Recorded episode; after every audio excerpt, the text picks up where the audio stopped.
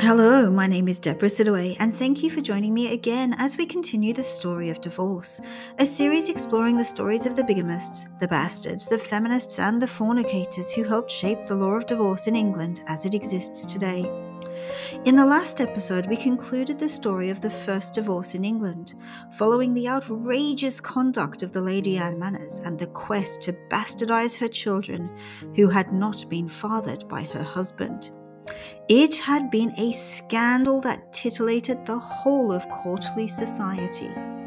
And in today's episode, well, we're turning to the second divorce in England, and we're going to examine how it began to set a pattern that determined how divorces could be granted in a country which was still, in all but the rarest of cases, a non divorcing society. Lord Roos' divorce didn't open the doors to divorce generally. In fact, it would take until 1698 before Parliament would decree a second divorce, around a quarter of a century after the first. In contrast to the divorce of Lord Roos, this second divorce was far less contentious, and therefore, somewhat unfortunately for us, a far less entertaining case with Charles Gerard, the second Earl of Macclesfield, divorcing his wife with comparatively little drama. It is difficult to get a true picture of what happened to justify the divorce, as histor- historical records show that there was but a meagre account of it recorded. What is known is that Anne, the Countess of Macclesfield, had been living with her lover, Richard Savage, who was the fourth Earl Rivers, as though they were husband and wife, and had been for some years, having two Biblo or bastard children together. It is apparent from the evidence of the many witnesses brought before the House that both husband and wife wanted the divorce, and that there was a degree of contrivance between them to try and facilitate a favourable outcome from Parliament. Parliament, meanwhile, was concerned that they were being asked to pronounce in favour of a divorce, despite the fact that the Earl of Macclesfield had not yet received his separation from bed and board from the ecclesiastical courts, nor had he sought damages in a criminal conversation suit against his wife's lover. We will return to the criminal conversation suit later in the series because it would come to play a critical role in divorce petitions going forward. For present purposes, however, it was the lack of a finding from the ecclesiastical courts that was the predominant concern. With both Lords Halifax and Rochester joining together to record their disapproval, stating, Dissentient, because we conceive that this is the first bill of that nature that hath passed, where there was not a sentence of divorce first obtained in the spiritual court, which we look upon as an ill precedent and may be of ill consequence in the future. These concerns were very quickly put to bed by Lord Somers, who noted that they had been deliberately considered and stated that the want of a spiritual sentence ought, in his opinion, to form no obstacle to relief, where the case, on its merits, was redundantly established. Now, reading between the lines, it is difficult to escape the suspicion that the Earl of Macclesfield and Lord Somers were very good friends. Um, as despite the concerns about the possible collusion between the Earl of Macclesfield and his wife, and the lack of a bed and board divorce from the ecclesiastical courts, Parliament granted the Earl the divorce that he wanted. So that was the second divorce. There had been decades between the first and the second divorce, but the third divorce would come just three years later, in 1701, and it was political concerns that once more dominated. So, for the story of the third divorce in England, let me take you back to 1692. William III, the son of the Dutch William II, Prince of Orange, was on the throne as king, the last English monarch to take the throne by force of arms, ruling alongside Mary II, his wife and first cousin, who was also the daughter of the deposed James II. And scandal was brewing once more. This time, it was the marriage of Henry Howard, the seventh Duke of Norfolk, that had become the subject of gossip and rampant speculation. Like the Roos case that had preceded it, there was much at stake. In fact, there was probably more at stake for the Howard family than what there had been for the Manners family, simply because the Howard family not only controlled vast swathes of wealth, but also the most illustrious dukedom in England, as compared to Lord Roos, who merely had hold of an earldom at the time of his divorce. The Duke of Norfolk had married Lady Mary Mordaunt, the only child and heiress of Henry Mordaunt, the second Earl of Peterborough, in 1677. He was Protestant, she was Catholic, and they lived in a time where religious differences had destabilized the whole of the nation once more. It was not a promising basis upon which a happy and contented marital life could be achieved. And it was not long at all before Lady Mary strayed. Her affair became notorious, for she had taken up with a Dutch soldier, a disreputable gambler by the name of John Germain, a man rumoured to be the Ill- illegitimate son of William II, Prince of Orange, and therefore the half brother of the king. The Duke of Norfolk responded to his wife's adultery by introducing a bill into the House of Lords, whereby he denounced his wife and asked that his marriage be declared void by the authority of Parliament, and that he be permitted to remarry, on account that he hath no issue, nor can have any probable expectation of posterity to succeed him in his honours, dignities, and estate, unless the said marriage be declared void. There were, however, a number of legal and technical difficulties with the bill. The first of these was that, unlike Lord Roos, the Duke of Norfolk had not taken his cause to the ecclesiastical courts to get a bed and board divorce, so did not have a legal separation that was sanctioned by the church. This was largely because the Duke of Norfolk could not go to the spiritual courts with clean hands. When it came to adultery, he was just as guilty as his duchess, having tarnished his own reputation with his sexual activities with women other than his wife. And the bishops were not known to look favorably on petitions for a bed and board divorce from adulterous hypocrites.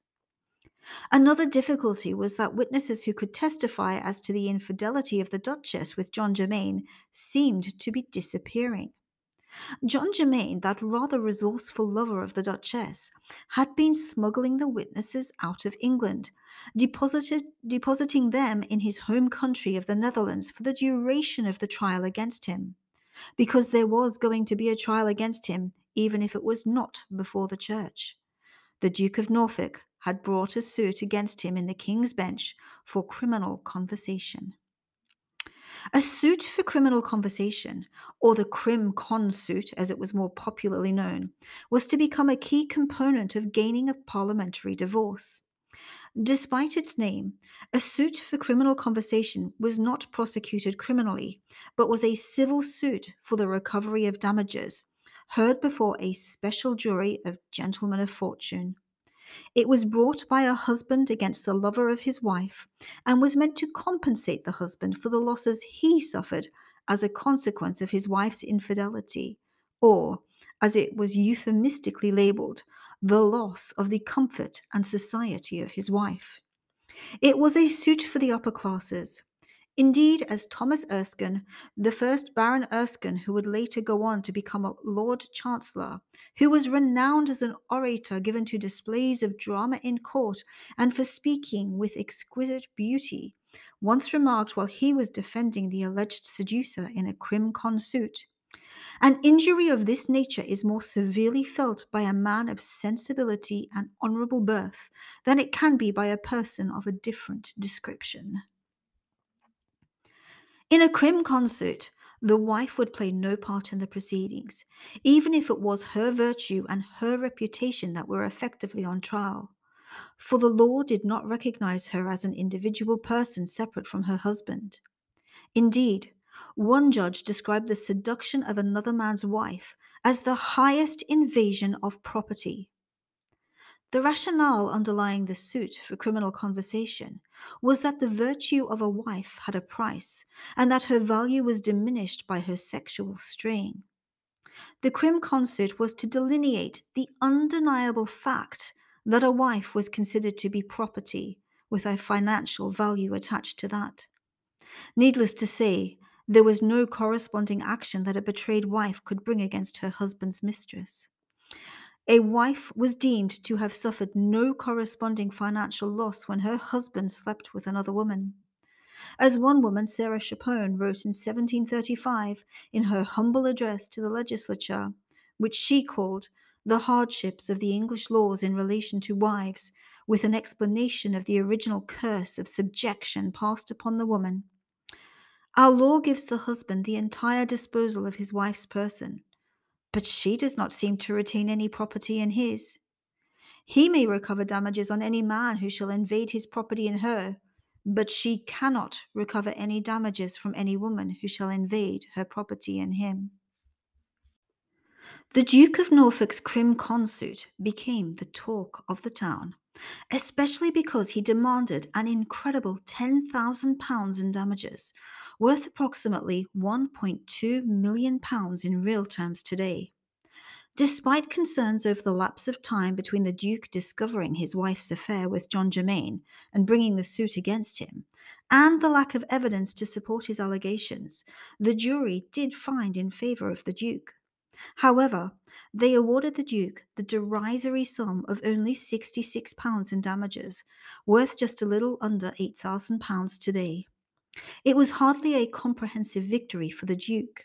Yet, armed with this finding in his favour, the Duke of Norfolk renewed his petition in Parliament for a divorce. However, he failed once more, following the arguments advanced for the Duchess by her lawyers that Parliament had no business passing a bill for a divorce unless the ecclesiastical courts had already granted a bed and board divorce.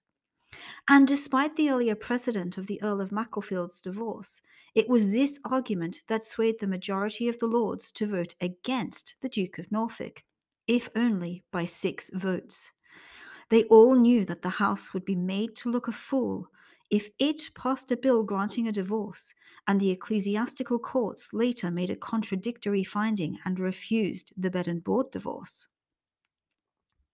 The matter was laid to rest for a number of years, during which the Duchess of Norfolk carried on her affair with John Germain, while the Duke of Norfolk bit his thumb at his detractors by openly bringing his mistress to his palace at Norfolk for the assizes, inviting the cream of Norwich society to a great ball that he intended to host with her. His behaviour, however, had become so scurrilous that, according to the Dean of Norwich, no one attended the ball. The dean commented that it would be impossible for anyone having regard to their reputation to attend the soiree, and that the duke carried himself as cattle without shame or modesty. In 1700, the duke tried once more to achieve a divorce, but this time, by some stroke of luck, he seemed to have located the missing witnesses who could testify against the Duchess. It also seemed that these witnesses had shifted their allegiances from the Duchess to the Duke. Now, this change of heart might have been because the Duke was willing to offer to pay them more for their words than what the Duchess and her lover had been willing to pay them for their silence. However, it is more likely that the witnesses returned to England at the behest of the Duchess, as now she too wanted a divorce so that she would be free to marry John Germain. Appearing before the House of Lords with two witnesses willing to give testimony on his behalf, the Duke of Norfolk's counsel spoke eloquently of the religious concerns, particularly that of the Protestant Duke suffering the risk of being succeeded by John Germain's issue, or depriving him of the expectation of leaving his honours, offices, and estates to a Protestant heir. John Germain was, of course, a Catholic like the Duchess, and there was a real fear that the wealth of the Duke of Norfolk would end up in the hands of any progeny of the Catholic Duchess and her Catholic lover. There were some half hearted protests remaining that the bill should not be passed in the absence of a pronouncement from the ecclesiastical courts for a bed and board divorce. And there was still some discomfort that the Duke had also been guilty of adultery himself, in direct contrast to the bill that had been passed for Lord Roos. The Duke of Norfolk responded to these concerns as only an unrepentant, unfaithful man could, by reminding the House that a man's infidelity was all but irrelevant because a man by his folly brings no spurious issue to inherit the land of his wife, but a woman deprives her husband of any legitimate issue. This, only the third divorce that would go on to be recorded in Parliament, would enshrine the sexual double standard that would remain as a manacle around the necks of women for centuries. We will return to this sexual double standard later. But for now, suffice to say, the House accepted the argument that there was a fundamental difference between the adultery of a husband and the adultery of the wife. These rumblings of concern having been put to bed, and with the threat of a Catholic inheriting the title and estates of the Dukedom of Norfolk, in the end, it was the religious issue that decided the matter, and in 1701 the Duke of Norfolk finally achieved his divorce. But it would prove to be a Pyrrhic victory for the hypocritical Duke, and it was certainly a costly one. The House, perhaps to demonstrate that they did not approve of the Duke of Norfolk's own adultery, ordered the Duke to return the £10,000 dowry he had received at the time of the marriage. This money ended up in the hands of the wife he had just divorced, as her father had died some three years earlier and she inherited the Mordaunt estate. The enriched Duchess, in turn, went on to marry her lover John Germain, meaning that much of her property became his, although, as was usual in the moneyed and entitled classes, much of the wealth of the Duchess was held in trusts so as to protect them from the greed of husbands. The Duke of Norfolk, meanwhile, died before he had an opportunity to remarry and sire heirs. Despite all the years of pursuing a divorce in Parliament and the efforts made by the House of Lords to ensure otherwise, his estate was indeed inherited by Catholics. The Duchess died some three years later, also childless, leaving her second husband her vast estate. John Germain, that notorious gamester, had pulled off the biggest gamble of his life, taking up with a married duchess joining with her to stand against the reluctant machinery of parliamentary process and divorce law in England, and after securing his married lover as his own wife, acquiring a large fortune to which an illegitimate Dutch soldier should never have even dared to hope to attain. Parliament had now granted three divorces, and it was starting to become apparent that an Act of Parliament was the only mechanism to loosen the bonds of matrimony between a husband and a wife. And as a gradual trickle of aggrieved spouses started coming to the House with petitions for a divorce, it soon became evident that there was something of a problem. For Parliament appeared to be taking on a role for which it was never intended to be a court presiding over matrimonial issues. What resulted was the start of a campaign in favour of the creation of a judicial system to arbitrate over matrimonial matters with the power to pronounce a divorce. It was a campaign that would continue to a greater or lesser extent until 1857, when such a judicial system would finally be introduced. A number of anonymous pamphlets started appearing from 1700, with one urging that divorce should be the punishment which follows adultery.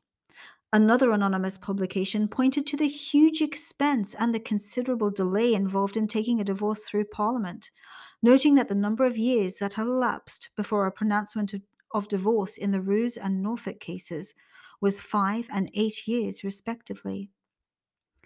Parliament was also concerned about their role in divorce issues particularly as they were being asked to pass bills for divorce in cases where there was not even land and titles at risk of being inherited by the spurious issue of an unfaithful wife. One such case was the divorce petition presented by a Mr. John Lewknor in 1690, whose wife Jane had abandoned him and was living with another man, a certain Mr. William Montague, with whom she had children. There was no love lost between Lewknor and Montague even before Montague ran off with Lewknor's wife.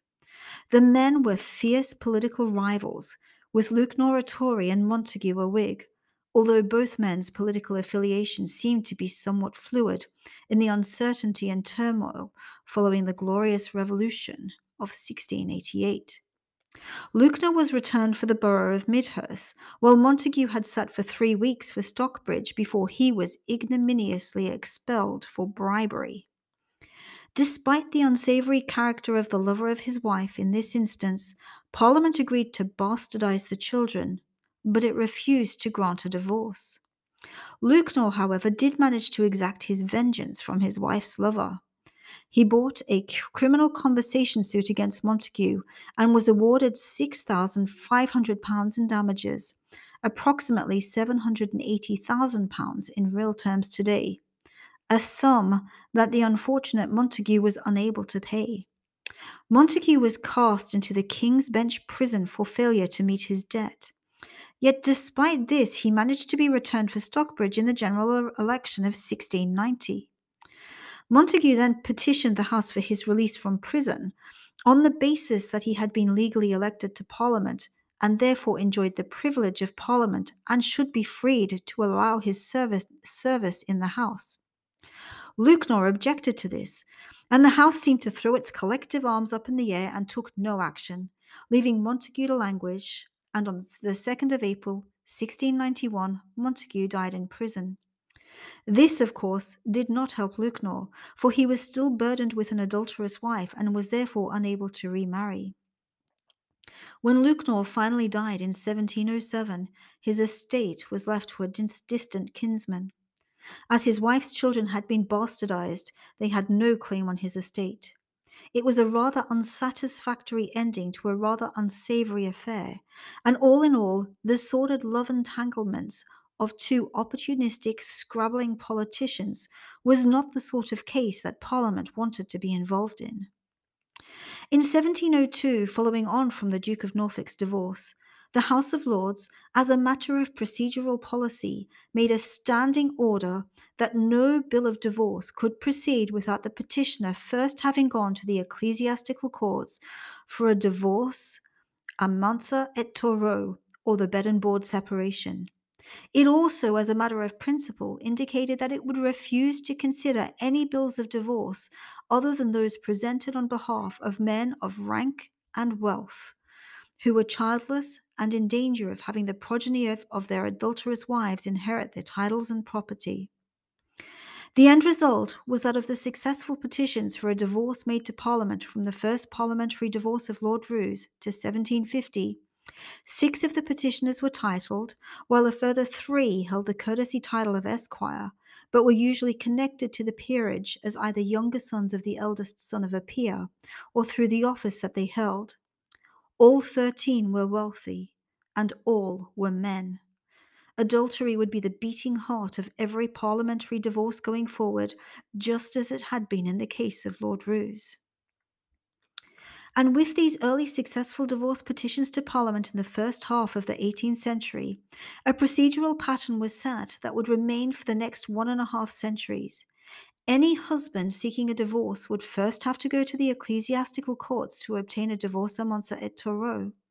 They would then need to bring an action for criminal conversation against the alleged lover of their wife, particularly after Parliament ordered in 1809 that every bill of divorce must be accompanied by a transcript of the crim con trial, and only then could they turn to Parliament.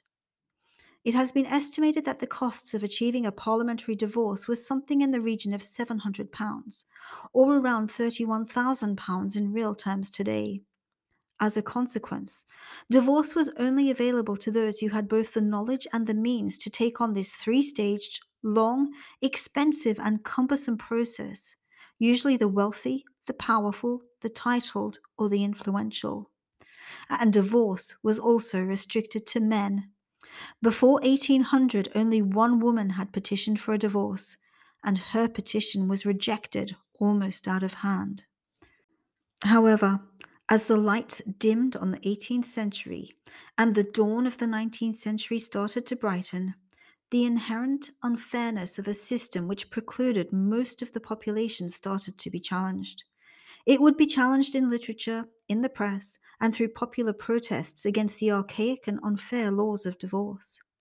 Even a cursory examination of the divorce laws would demonstrate a huge disparity between the wealthy and the poor, as well as the entrenched sexual double standard in a legal system that failed to even recognize the separate legal identity of a married woman. The 19th century would see changes to English society on an unprecedented scale, with rapid industrialization and mass migration into the cities changing the landscape of the nation forever.